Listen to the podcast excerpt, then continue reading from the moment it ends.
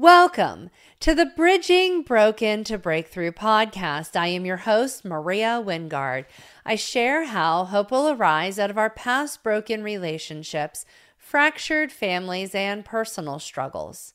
Come walk a mile with me as we allow Jesus to clean out the mess and organize the rest.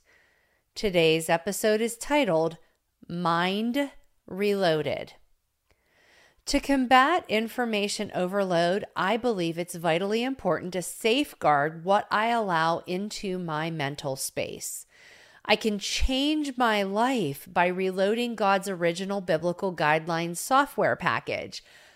Cognitive neuroscientist Dr. Caroline Leaf's scientific approach backs this up. Quote, as we think, we change the physical nature of our brain as we consciously direct our thinking, we can wire out toxic patterns of thinking and replace them with healthy thoughts. End quote. In essence, what Dr. Leaf is saying is that science is proving free will and the relationship between thoughts and reality, and really backing up these biblical principles. I believe this is why it's vitally important to take control of our thoughts and meditate on the goodness of God. Quote, Carefully guard your thoughts because they are the source of true life. Proverbs 4 23. There's a tremendous difference between knowledge and wisdom. We should want wisdom, not just copious amounts of information that's simply useless to changing our lives. There is scientific research to back up the rewriting of our brain patterns. It's important to note that it takes 21 days to tear down old habits in order to start building new ones. The bombardment and constant flood of information is meant to keep us so busy and off balance that we have no time for stillness. We simply have zero space left for prayer and meditation on the Word of God. Even with the well documented benefits and powerful effects, we still allow ourselves to be pulled away by the tyranny of the urgent. The effects of these distractions are evident in a study by the Center for Biblical Engagement titled Scientific Evidence for the Power of Four. It clearly correlates our engagement with the Lord through reading His Word and our odds for participating in risky behavior.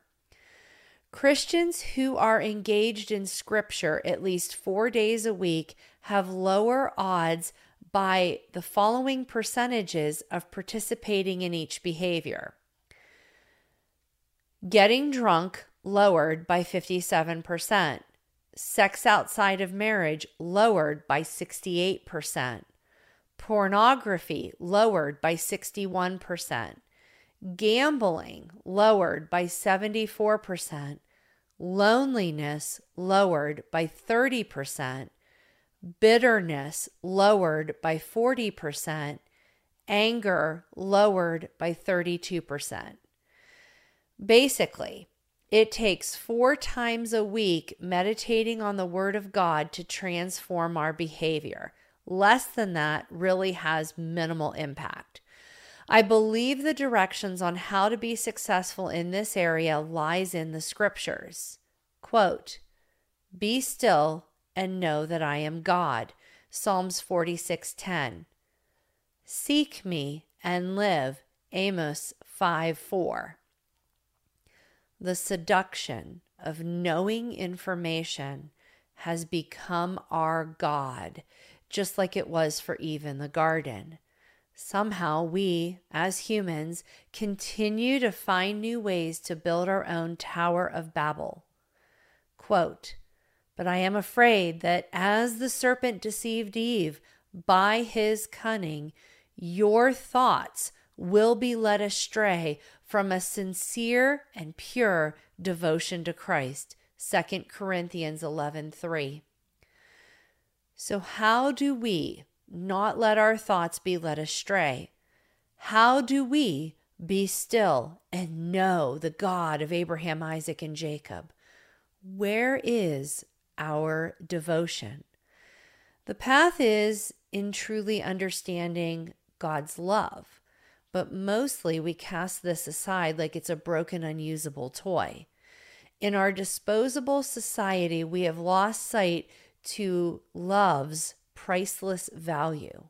Quote Can you see the God man hanging there with his bloody, matted hair? Sinners passing without a care, the Pharisees in satisfaction stare. Naked, he drips blood there, suffocating between the pair. He moves, his palms tear, and I am increasingly aware of the fairest love beyond compare. Poem by Eric Gilmour. When we can grasp the depth of Christ's love commitment towards us, we then can accept his love.